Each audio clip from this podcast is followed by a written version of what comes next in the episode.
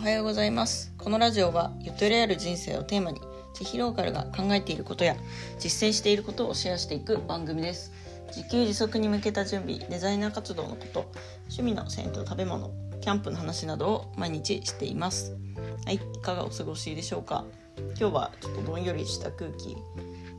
天気ですけれども。そうで昨日ちょっと夜寝るの遅くなっちゃったんですよね。いつもはあの9時台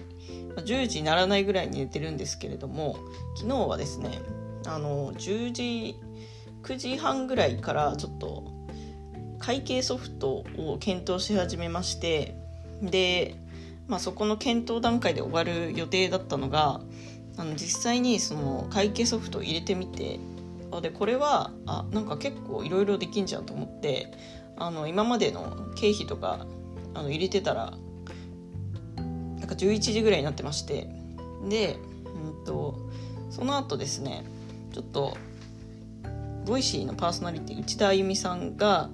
今日の夜ラジオ番組で話しますっていうラジオ番組があってでそれがまあ始まるのが1時半からだったんですけどここまで起きてて今んとこ11時でも眠くないからもしかして1時半まで起きててあの聞けるかもって思ってで頑張って起きてました。はい。しかも11時半ぐらいになんかすげえお腹空いてきてあの私って結構いつも朝早いので基本的にはまあ朝ごはんを食べて昼も食べてで夜はあんま食べないんですよね。で今までそれで結構特にお腹空かなかったのは早く寝てたからだったんだなっていうことに気づきましたね。昨日11時半ぐらいまで起きてたらで結構その直前もすごい作業してたので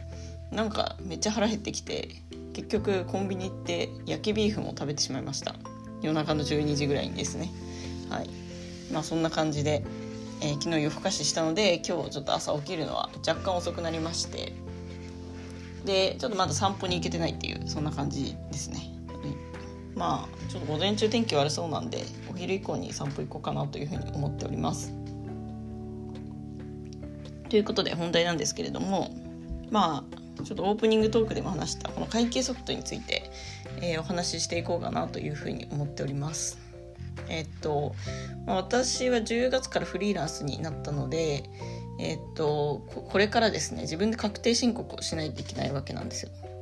で、まあ、個人事業主の確定申告って、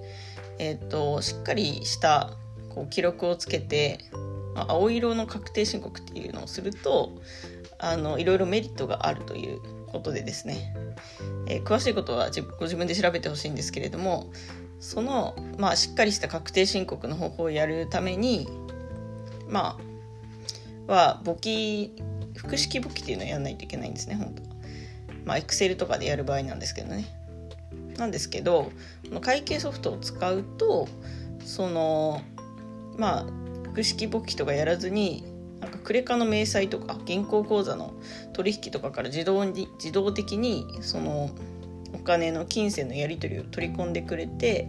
でそれをちょっと自分で編集していくことで、まあ、その書類ができちゃうよみたいなそういうサービスなんですよ。でこれ無料で使えるっていうところはなかなかなくて基本的にまあ月額とか年会費みたいなものがかかるので今までちょっと手をつけていなかったんですけれども、まあ、初月無料とかなのでとりあえずやってみようかなと思ってで昨日いろいろちょっとその会計ソフトっていうのを調べた結果フリーっていうのが使いやすそうだと思ってで、えー、入れてみたというそういう感じですね。で実際に使ってみてあの一応私今まであのちょっと確定申告に備えて、うん、と一応なんかスプレッドシートみたいなやつでその記録はしてたんですよね。うん、まあでもこれもそこそこ大変でえっ、ー、と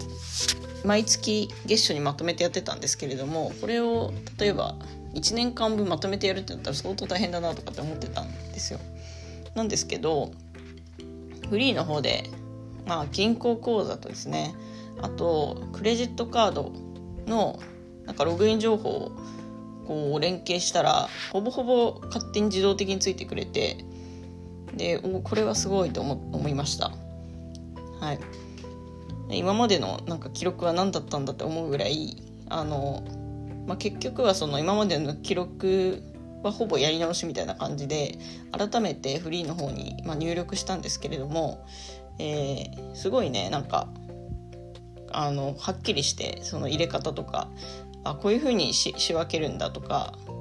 まあ、いろんなその経費にも項目っていうのがあるんですけどあの項目の説明もですねその画面の中で出てきたりしてあじゃあこの経費はこういう項目だなみたいなのがパッと分かったので、えー、すごくいいなっていうふうに思いました。まあ、お金はかかるんですけれども有料とはいえ、えっと、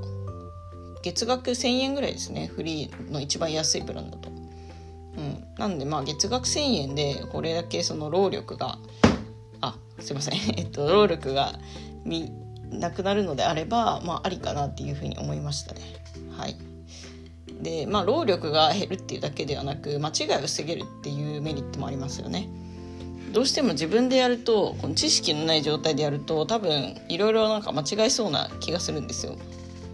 で間違えたら、うんまあ、直さないといけないですしその多分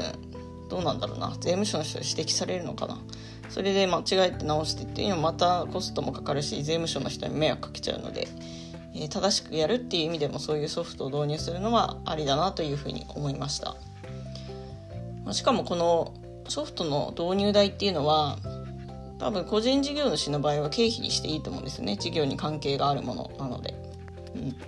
で経費にすればそれだけあの利益が減ってで税金が減るっていうような感じになるのでえっ、とまああのすごいこれはいいんじゃないかなというふうに感じた次第でございます。今までは毎月ですねあの月初にまとめてこう領収書とか印刷したりとか、えー、っとレシートをまとめてで入力してたんですけれどもこれからは、えー、ほとんどのそのクレジットカードのや引き取引についてはもう勝手に自動的に取り込まれるのでそれをこうポチポチと登録していくっていうのをたまにやればいいかなと。であとはうんと領収書の印刷はね毎月やんないとちょっとわけわかんなくなっちゃうし結構あのすごい1年前の領収書って出てこないっていう場合もあるのでこれは毎月やろうかなと思ってるんですけれども、えー、とそれをするのとあとはまあレシートのその現金取引はちょっと自分で入力する必要があるのでその辺をやっていくと。まあ、ただフリーの場合はそのスマホからも入力できるっていうことだったので現金のやり取りをもしかしたらもうその場で入力しちゃった方がいいかもしれないですね。うん、というような形で、えっとまあ、私は何ていうか結構ねそのギリギリにやるのが苦手なタイプなんですよ。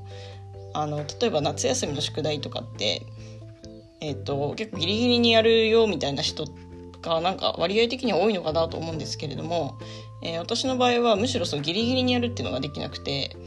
結構夏休みの前半に終わらせとかとかないとすごく不安になっちゃうんですね。なので確定申告とかもその提出日ギリギリにやるとかって多分絶対できないっていうか怖くてできないですね。なのであのこういう普段からちょっとずつその準備をして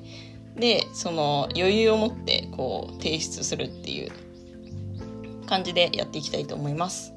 はい、フリーランスとか副業やってる人ってどういうふうにこうあれやってますか？会計